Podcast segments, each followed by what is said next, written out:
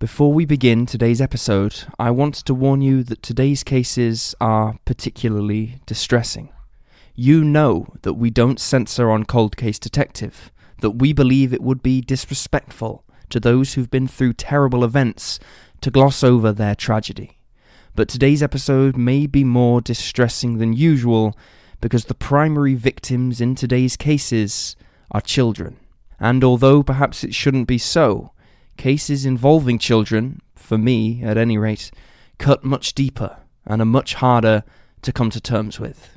So I just wanted to give you all a chance to brace yourselves for that. With that in mind, we can begin. Thank you. Loving parents should be able to watch their children grow up, and children themselves should be able to experience all the things in life that await them in adulthood buying their first car, falling in love, and finding out who they truly are and what their purpose is in the world. But tragically, as we know, this isn't the case for everyone. Some have their futures stolen from them at a heartbreakingly young age. In today's episode of Cold Case Detective, we'll be discussing three cases of murdered children that continue to go unsolved.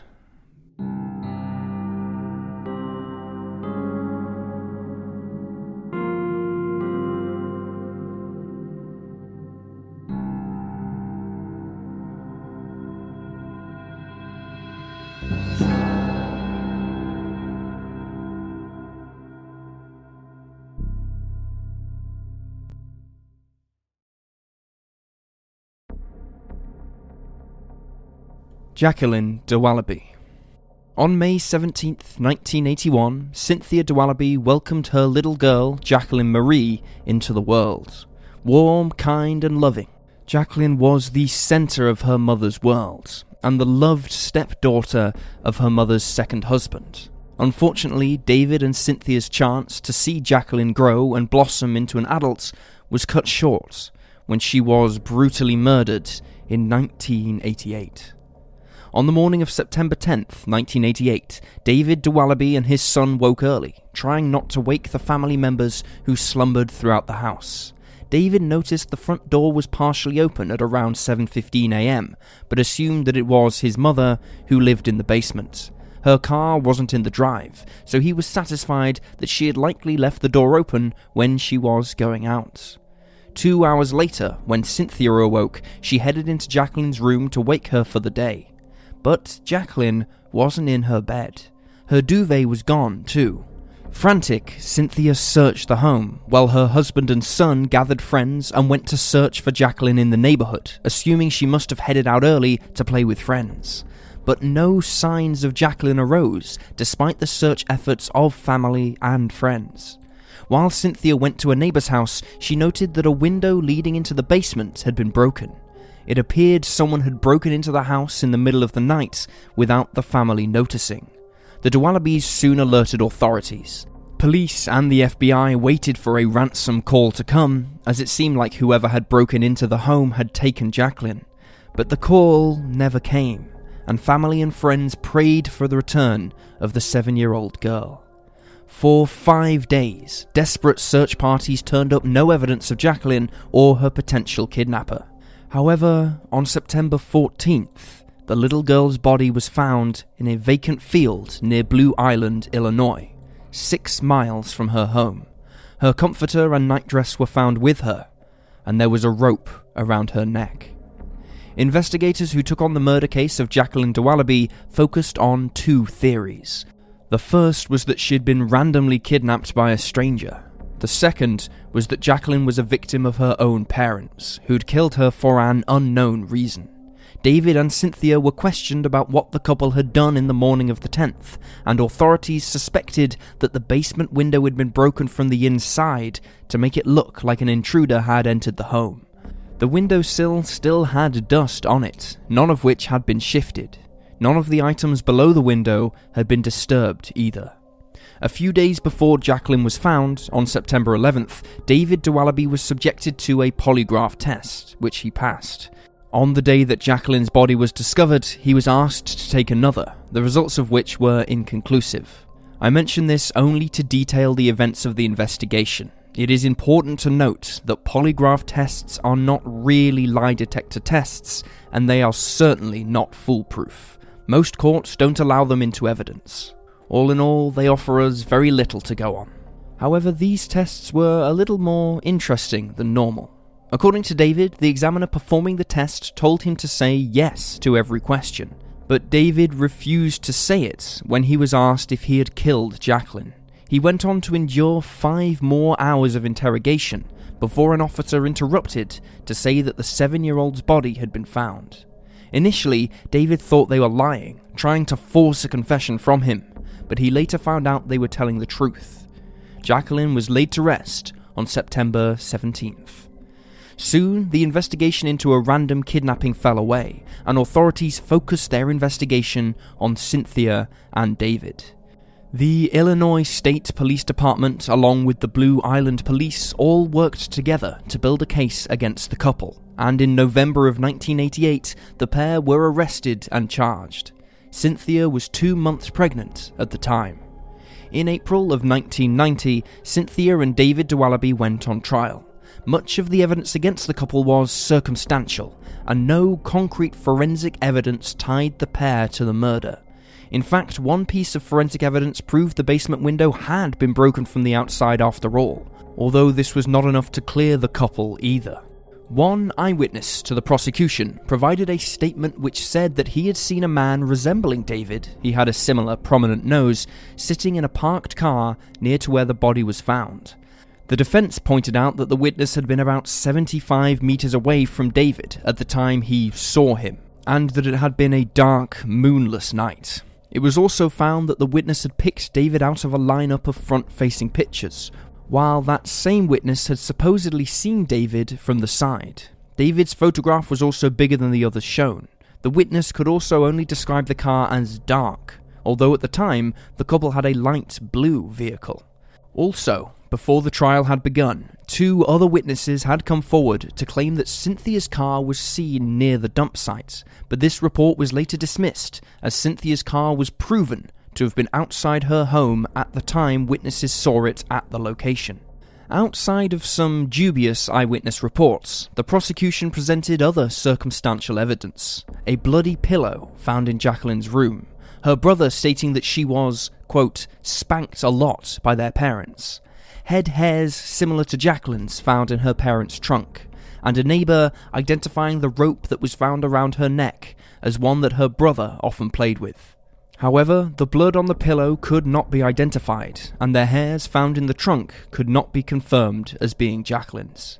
Meanwhile, the defense focused on a possible suspect in the case, a convicted sex offender named Perry Hernandez, who was known to have committed a similar abduction. However, Perry's DNA was tested against that which was found on Jacqueline's body, and he was later cleared. During the trial, neither of the Dowalibys testified in their own defense. Eventually, a judge dismissed Cynthia's case as there was simply not enough evidence to put the case in front of a jury. However, David's case was allowed to go ahead. A jury deliberated for three days before finding him guilty of first degree murder. He was handed a 45 year sentence. Friends and family, led by Cynthia, started a movement to try and free David, which caught the attention of a journalist who in turn criticised the conviction on multiple different occasions. In October of 1991, the Illinois Court of Appeals reversed the conviction, and David was released. A year later, in 1992, an episode of Unsolved Mysteries featured the case. This led to two viewers coming forward to refute the alibi given by Timothy Guess, who was David's brother and Jacqueline's uncle. Timothy was a schizophrenic and claimed to have been working that night, but restaurant workers disputed these claims, although at first they had backed his alibi as they thought Cynthia and David were guilty. Timothy had links to the apartment block next to the vacant field where Jacqueline's body was found. According to one source, Timothy had previously been accused of trying to kidnap his niece, although this isn't widely stated and should not be taken as 100% credible. One journalist claimed that Timothy had told him that a spirit lived inside him and told him the details of the murder. He knew the layout of the family home, despite the fact he had never been in it before. He was also aware of the fact that a light was on in Jacqueline's closet that night, but not in her bedroom. This specific detail pertaining to Jacqueline's case was never released to the public. Despite this evidence against Timothy Guess, he was never charged and passed away in 2002. Due to the publicity and notoriety of the case, David and Cynthia Dowaliby have since changed their surname. They have also moved away from Illinois. But the memory they leave behind, the case of Jacqueline Marie Dowaliby, remains, to this day, unsolved.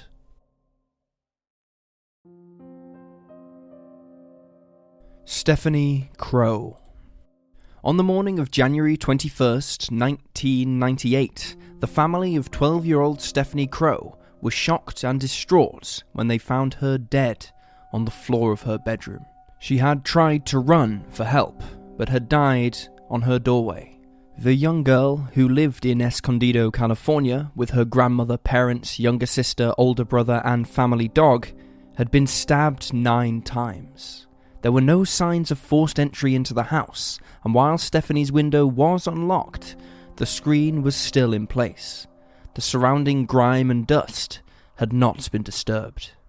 The sliding doors in the bedroom of Stephanie's parents were found to be unlocked, However, any intruder would have had to sneak past the two without waking them, which seems unlikely. There were no knives anywhere in the home which matched the wounds made on Stephanie's body, and no bloody clothing could be found. Later, it was found that the Crowe family had a habit of leaving the laundry room door unlocked, a door which they used as their main entrance. To authorities, it seemed quite possible that someone in the family was responsible for the grim murder of a 12 year old girl, and so the family were questioned extensively. Their clothing was confiscated and their bodies were examined for injuries. Stephanie's parents were put up in a motel, while the two children were taken into protective custody at the Polinsky Children's Center. The children were not allowed to see their parents for several days, and the police began to interview them without the knowledge of their guardians. Stephanie's older brother, Michael Crowe, who was just 14 at the time of his sister's murder, was taken to the police station several times and was considered the primary suspect by police in their investigation. They believed, due to the lack of disturbance in the house and the fact that nobody seemed to wake during the attack, that it was an inside job. According to the investigators, Michael seemed distant and preoccupied in the aftermath of the tragedy while the remainder of the family grieved for their lost daughter and sibling. During one of the sessions in which Michael was questioned without the consent or knowledge of his parents, and even without a lawyer present, the police told Michael that they'd found physical evidence linking him with the crime, including her blood in his room, and that his hair was found in her grasp. They also claimed that he had failed a test with a truth verification device, and that his parents were convinced that he had done it. These unjust lies weighed heavily on his shoulders. At just 14 years old, Michael must have felt that the world was against him. After six hours of relentless questioning, he gave a vague confession to the authorities. In the so called confession, Michael gave no details of the crime and said that he couldn't remember doing it. The only thing he gave that could resemble a motive was that he felt that his sister was more popular than him, and that he lived in her shadow. In this same taped interview, later released to the public, he can be heard saying several times over, I'm only saying this because it's what you want to hear. Despite the blatant fact that Michael was lying and that he had been pushed into a false confession by police, the police arrested and charged the 14 year old boy.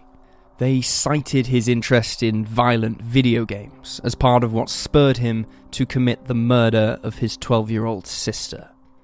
Two 15 year old friends of Michael's were also questioned by authorities Joshua Treadway and Aaron Hauser. Aaron had an extensive collection of knives, one of which was reported missing by his parents. It was later found in Joshua's house, and he admitted he'd taken it from Aaron without permission. Police detained Joshua on charges of petty theft and then questioned him continuously from 9pm till 8am at their headquarters, telling him that they believed the knife he had possession of was the weapon used in the murder of Stephanie Crowe. Two weeks later, Joshua was questioned again. During the 10 hour interview, he eventually broke down and gave a detailed confession. He said he had committed the crime with two other boys. Joshua was subsequently arrested. Aaron Hauser was the last one to be arrested and questioned. He refused to confess, but provided an odd, hypothetical situation on how the event might have happened, after being prompted to do so by police. All three boys recanted their confessions, however, claiming that they had been coerced into giving false statements. All the while, as the police bullied three young boys into giving confessions, a real suspect was walking the streets. On the day that Stephanie's body was found, a man named Richard Raymond Tuite was interviewed. He was 28 years old, a transient, and a schizophrenic with a lengthy criminal record. On the night of the murder, Richard was seen looking into windows and knocking on doors up and down the street. Several neighbours had called the police to report him. He had scrapes on his body and a cut on his hand. However, police quickly dismissed him as a suspect in the case, believing he wasn't capable of carrying out the murder. Besides, they had already decided to pin the thing on Stephanie's 14 year old brother, Michael, in a battery of psychological torture and bullying. Perhaps it mattered little to them to chase up real leads if they could enjoy the sport of tormenting an isolated 14 year old boy who was still grieving the murder of his 12 year old sister. Michael Crowe, Joshua Treadway, and Aaron Hauser were all charged with murder and conspiracy to commit murder. They were each imprisoned for six months as prosecutors prepared for the trial. Just as the trial was set to begin, Stephanie's blood was found on a shirt belonging to Richard Tuite, the transient man who'd been interviewed on the day of the murder. The charges against the three boys were dismissed. Afterwards, the Escondido police fell silent. They abandoned the case for several years without charging anybody with the murder. The case changed hands several times over the course of 2001 and 2002, and the trial against Richard Tuite finally took place in 2004. On the first day of jury selection, Richard managed to get out of the cuffs and consequently took off during a lunch break, boarding a bus. He was reapprehended just hours later, however. Once the trial was underway, the defence claimed that the blood on Richard's shirt had been contaminated by prior shoddy police work and was not real evidence. The prosecution linked Richard to both physical and circumstantial evidence, but on May 26, 2004, the jury acquitted him of murder and convicted him of voluntary manslaughter. Richard was sentenced to 13 years in prison, plus an additional four for his earlier attempt to flee. Richard went on to appeal his conviction, raising several claims, including that his Sixth Amendment right had been violated because he was prevented from fully cross examining a witness for the prosecution.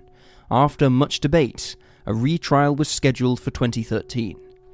During the trial, the prosecution could not produce any fingerprints, DNA evidence, or trace evidence on Richard's clothing, or in the house of the Crowes. They claimed he'd killed Stephanie in anger, because she resembled a woman he was looking for, a woman who'd turned him down a few years prior.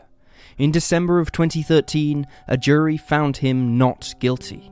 There was no evidence that he had ever been in the home, and they agreed with the defense that the victim's blood could have occurred via contamination. According to Richard, he had found the shirt in a dumpster. The families of Michael Crowe, Aaron Hauser, and Joshua Treadway have since sued the cities of Escondido and Oceanside, and in 2012, all three were cleared of all charges. A judge ruled that they were factually innocent and permanently dismissed the criminal case against them. However, the murder of Stephanie Crowe still remains unsolved.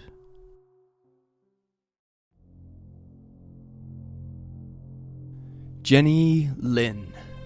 14 year old Jenny Lin was a clever and talented young girl who played both the piano and viola while maintaining straight A's in all her classes. She was the only daughter of two professionals, John and May Leanne Lin, and resided in Castro Valley, California. On May 27, 1994, Jenny came home from school and chatted on the phone with a friend until around 5:15 p.m. This was routine for Jenny, as she was a popular and well liked girl with many friends, and often spent hours on the phone at all times of day between homework, practicing with her musical instruments, and listening to music. At some point shortly after the call, however, Jenny was forced to undress and was stabbed repeatedly in the bathroom on the second floor of her home. She had been bound with duct tape her father found her body when he returned home from work at around 6:45 p.m. Authorities were immediately called to the scene. Upon first inspection of the home, police, with help from the family, found that nothing had been stolen, suggesting that the motive behind the crime was not burglary. Investigators believe that the killer entered the home via a broken window or the sliding glass door. It's believed to be possible that the killer had intended on sexually assaulting Jenny, but was interrupted in some way. Bloodhounds were utilised at the scene, and they managed to track the scent through a field behind the family's home. It's possible that this was the killer's escape route. Jenny's case only gets stranger from here, however, as John Lin, her father, came forward with a possible clue in the investigation. He told authorities that on or around May 12, 1994, between 6 and 7:30 p.m., a man approached him at the Bay Fair BART station in San Leandro, California, and said, "I have a proposition for you. I got your daughter." John was able to provide a description of the odd man, and thus a composite sketch of him was created.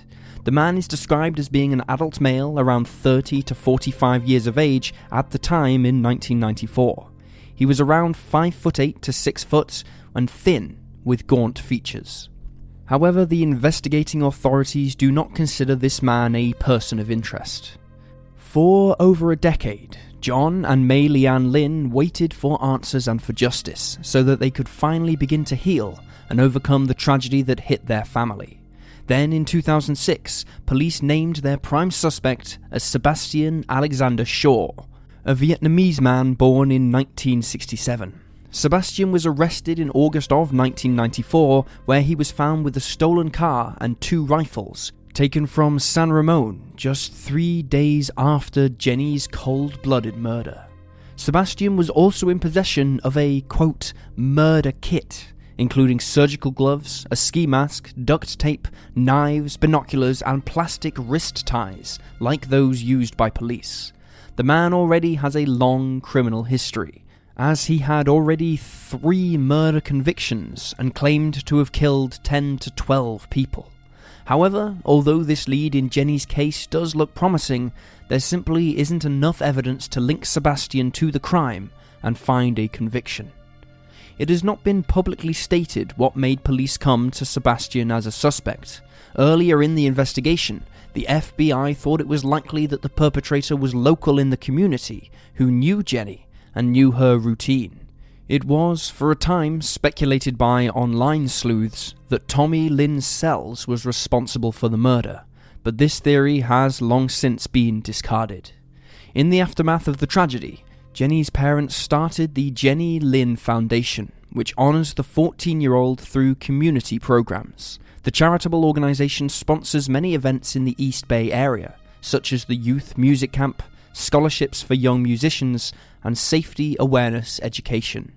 Although her parents fight to keep her case alive, Jenny's murder remains, to this day, unsolved. And there you have the facts. Please leave a comment down below with your own theories and speculations, and remember to like this video and subscribe to support the channel. Thank you for watching. Stay alert, stay safe, and I'll see you next time.